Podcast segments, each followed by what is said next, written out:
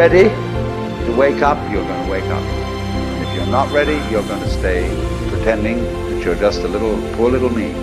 Soldiers, don't fight for slavery, fight for liberty. In the 17th chapter of St. Luke it is written, the kingdom of God is within man, not one man nor a group of men, but in all men, in you, you the people have the power.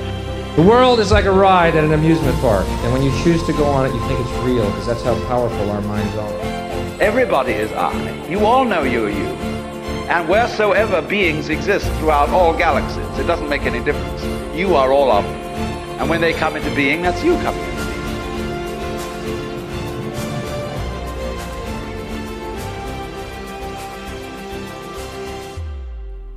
How's it going, people? Hope you're all doing well wherever you are in the world. And I just wanted to say, guys, thank you so much for all the amazing feedback after the recent podcast I just did a couple of days ago. The one where I talked about how I took psychedelics and I had to phone in sick at work. You guys said it was really funny and um, you wanted to hear more funny stories like that. Well, I promise you guys, I've got loads more um, funny stories like that that I haven't even spoke about yet. So keep an eye out for them up and coming in the future. But in this podcast today, me and Laura got together and we wanted to speak and bring to you the topic of eye gazing. Eye gazing is a is a is something that me and Laura have been doing quite a lot. We've really been um, discovering a lot of interesting stuff. We've been doing this um, induced and not induced with psychedelics. So um, the obviously the differences, the things that you you find are um, sometimes different depending on the circumstances. Also, just to add, um, if you like, if you do, when after you've listened to this, if you do like this, me and Laura are also going to be doing an extended version of this where we actually are going to physically eye gaze and we're going to talk through what we're experiencing exactly in the moment, and that'll be available on the YouTube membership page if you want to check check that out and join that page. Um, and that's all I want to say anyway. So enjoy this eye gazing conversation between me and Laura wherever you are in the world, keep seeking as always. And if you can, check out the one off donation option and the Patreon page. And I'm also now offering some one on one coaching if this also interests you. Peace out.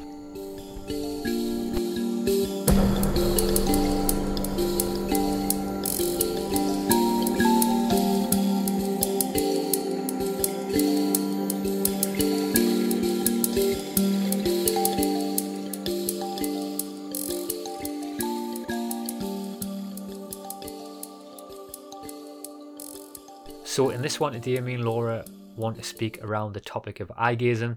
This is something over the last one year, about one year, me and Laura have been gaining a lot of insight into and doing a lot of observations around. In the past, when I looked into eye gazing, there really wasn't much information out there about many people talking about eye gazing.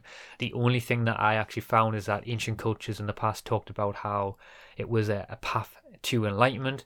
Yeah, a lot of ancient cultures also say that the eyes are the seat of the soul. And if you've heard of Dolores Cannon and Alba Weinman, who do like hypnosis, which take people to the deepest level of brainwaves, um, a lot of what people's souls say is that eyes are carried out through lifetimes. We keep the same eyes through each lifetime we go through.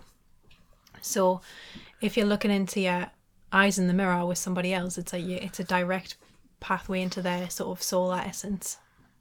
And I know you were saying in the past before as well when you've experienced eye gazing until I brought it to you, you hadn't really experienced it. You were just having experiences where you were looking doing this experience where you were looking at looking at the mirror at yourself. Yeah, I'd only ever really mirror gazed and I'd had some mental experiences mirror gazing by myself and it wasn't until Dan says, Oh, I should try eye gazing, um, where I really heard about eye gazing. And when the first time I tried it with you was where I realised how similar it was to um mirror gazing, but it, it's different because Dan's having a, a different experience to what I'm having. So he's he's seeing things that I'm not really necessarily experiencing, and he's bringing them to me, and I'm seeing how much they resonate for me, and backwards and forwards. Yeah. I kind of feel like so through my experience and the observations that I've had, I, I kind of feel like it's a, an opportunity to transcend sort of the normal physical barriers, and you get an opportunity to transcend the physical form in a way, and and I feel like maybe initially when you when you do start eye gazing, you maybe you're, not gonna you're not gonna feel that, but I feel like the more that like everything's a practice, you know, everything in life's a practice, and the more you honor the practice, the more you'll start understanding different ways to navigate that space. And I kind of feel like as over the especially over the last year when we've been doing it, I feel like I've been because I think on within the spiritual journey, it's more about instead of adding stuff, it's about removing stuff. Yeah. And I feel like as you start removing parts of yourself, you get um, access to different states of being. And I feel like I through I through the practice of eye gazing, as you start um, removing certain parts of yourself, you get access to different um, different realms of consciousness within the other person, if that makes sense. Because I mean, we've been me and Laura's been having experiences, you know, just to briefly touch on them we've been having mad experiences where you know we've been seeing ourselves as, as reptilians we've been seeing each other as blue aliens and other planets and stuff and we so we've been getting a, a you know for a lot of people who's watching this are going to think that is crazy and that's not happening um but you know we don't need to prove that to anyone we know what we've experienced and um but i feel like you know you do the more you do gaze, you do get it, it is a window to, to another world. It's a window to, to past lives. It's it's a window to to parts of the subconscious that aren't quite operating on the physical plane. Yeah. Um, through eye gazing, I've kind of been able to observe different parts of myself taking over, and that doesn't trying to make that not sound like I've got multiple personality disorder, but we are basically all fragmented.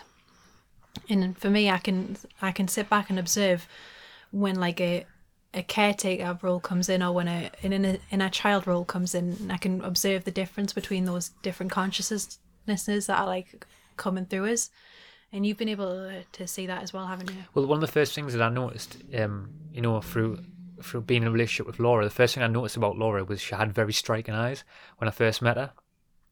Um, and as we started eye gazing, one thing I noticed uh, really fast, and this might sound for so some people this might sound sort of uh, too far out there, but I noticed fast as we were eye gazing, I felt like the things that I was tuned into within Laura felt like she would she it's it felt like she as I was looking in her eyes I realized that she'd lived a thousand lives.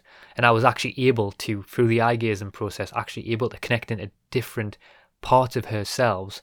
And I kind of feel like that's maybe why we have experienced when we we experienced the blue aliens. Because I kind of feel like it's a you know if if the statement what you originated from where you talked about Dolores Cannon how Dolores Cannon said that the eyes um are something that transcends um all lifetimes you know, I know beyond the eyes, it's the true essence of that is consciousness, and consciousness has a probably have a, has a, a memory, just like the Akashic records has a memory of all life on the planet.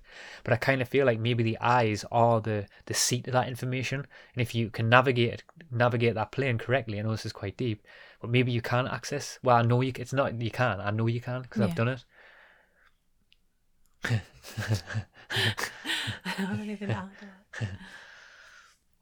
But I, I know you can access. I know you can. I don't know what to say now. Um, Uh, one sec, I'll just jump in. I can say something if you want. You want. can access it. two sentences. Um, so some some of the observations that that me and Laura have been find, finding because we want to speak about some of these. Um, one of the biggest observations that I that I found this was one of the first things when I started experiencing with eye gazing is that when you do start eye gazing, you'll start realizing that maybe a lot of emotions will start coming up. So, for example, um, me and Laura will be eye gazing, you know, and I might just start crying or something. Laura might start crying, and I kind of feel like there's there's something about eye gazing, maybe the first part of the, the experience when you do start connecting with it truly, where emotions will start coming up in your body, and I think it's it's okay just to honor them parts of yourself. Yeah, it feels like you're it feels like you're peeling back layers and I think a lot of the time we're so used to distracting ourselves from ourselves basically. The whole world is set up as a one massive distraction. You know, smartphones are very good now for making people escape themselves. And to sit down and dedicate some time to be sitting down facing another human being, it brings up aspects of yourself that haven't yet haven't yet been processed and they've been repressed and denied. And so don't be surprised if, you know, you start crying or you feel anger or, or, or things start bubbling up. That's just things coming to the surface that haven't had a chance to. And just see it as healing rather than, you know, you're being weak because you're crying. You're actually being very strong to actually face things that, you, you know, you've been subconsciously repressing. Yeah, and also another one is is feeling deeply connected to each other. This is a this is a big one straight away. I mean, me and Laura in the past have, we spoke about our twin flame relationship and our sort of that, that soul connection that me and Laura have. But besides that, you know, I've I have experienced gazing with other people besides Laura, and I kind of feel one of the commonalities which you will find through the experience of gazing that there is some sort of mirror effect that happens when you do tune in, where you will see yourself in the other person, and I kind of feel like um, it's something I mean, I'm still trying to understand this. Eh, you know, it's this, as you know, the spiritual journey. So there's so much more to uncover, and you know, you never have it figured out.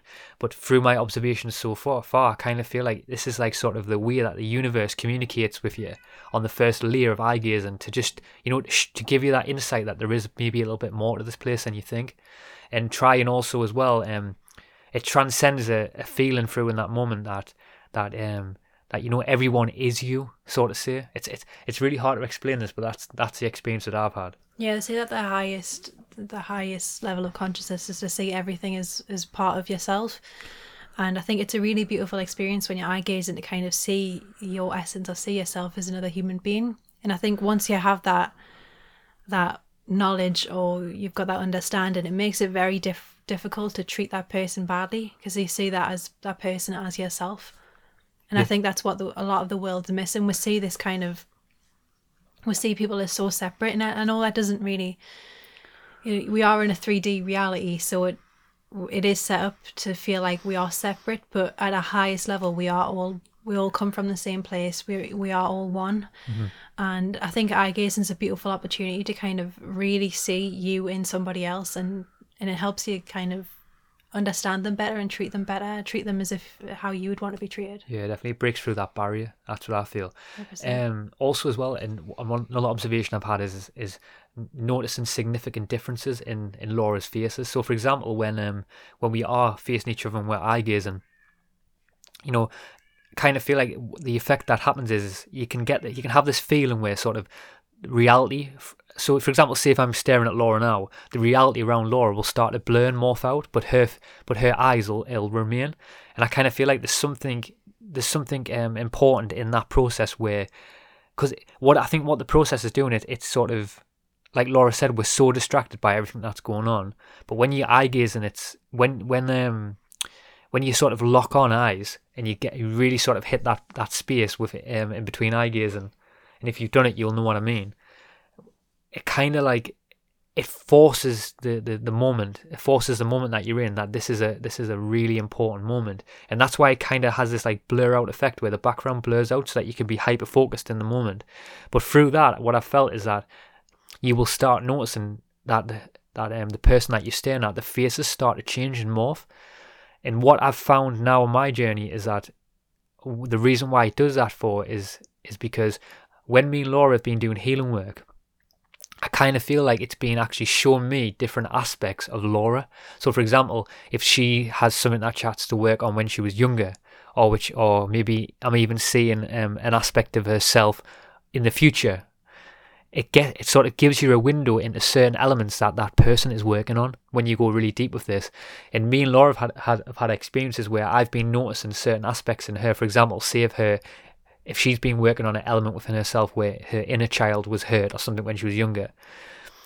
I have seen moments where I've actually been staring across from a young girl, her younger self, and through that process, even though she may be necessarily not seeing it, what I've said to her is I've I've created a space within me, with me, with me and Laura, and I've asked her, "What are you feeling?" Without telling her what I'm seeing, I've just created a space and said, "What are you feeling now? What what does it? What does this feel like?" And it's very interesting how ninety percent of the time when I've said this to her, it actually you validated what I've been seeing.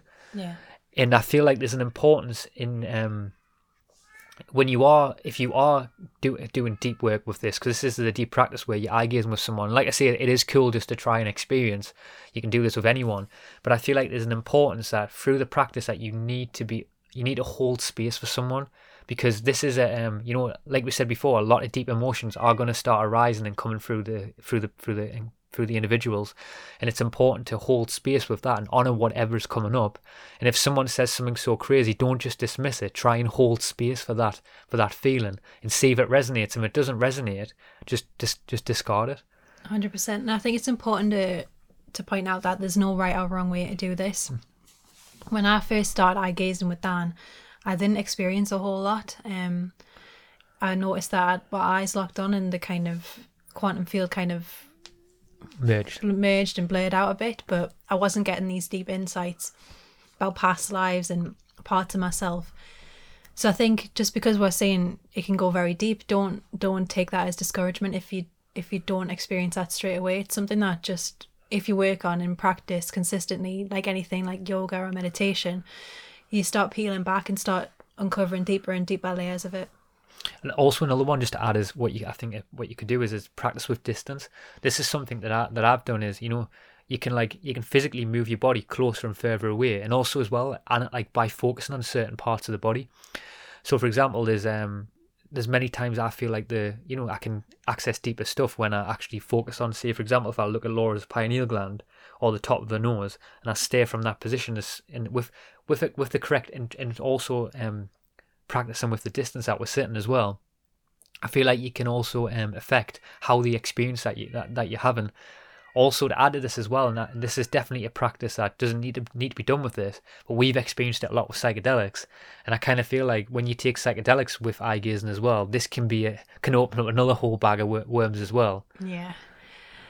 I know we've mentioned the reptilians quite a few times in the podcast, but it was something that um, that wasn't expecting. We didn't even mention it at the time when we saw it we, to like to each other. Well, mm. literally, it was after the experience ended. We were like, "I saw you as a reptilian," and you were like, "I saw you as a reptilian."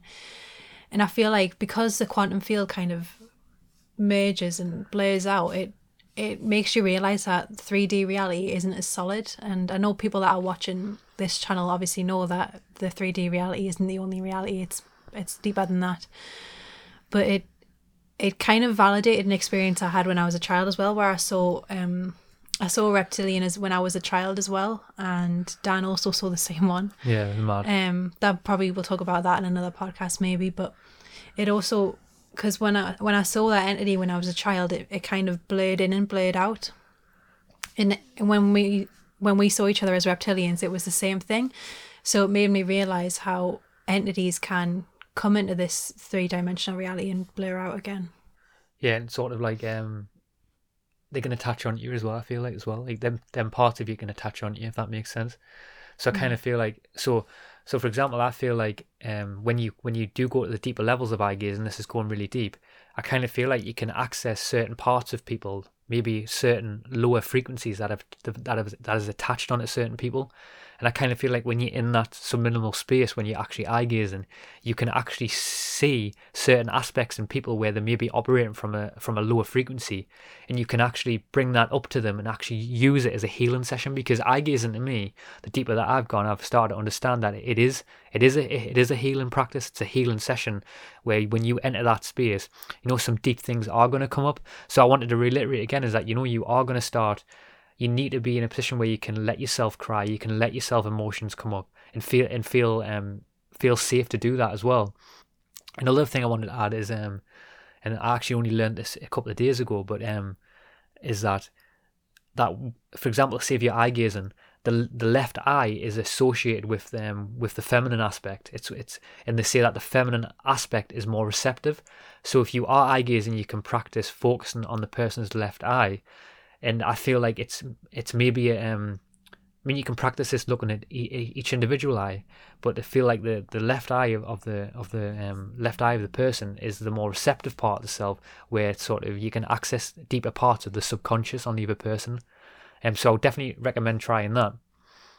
And also as well, like this might sound so simple, but little things like um like blinking like don't be afraid to blink. It's this is not like a it's not a military operation you know what i mean? You can if you're even if your awareness you know if you're looking at someone and you start going off in your mind and thinking about jam sandwiches or something like don't be scared to just like just eventually bring your bring your awareness back to to where you what you're doing. Um yeah i think using it as a practice is important. And i just want to reiterate like if you don't feel safe enough to do it with anyone else, mirror gazing can be just as good as a portal to the to the same experience. So if you're going to mirror gaze, maybe have a pen and paper in front of you, Yeah. sit in front of a mirror, and and take note of your experiences. That's if you don't have anyone you feel really safe enough to eye gaze with.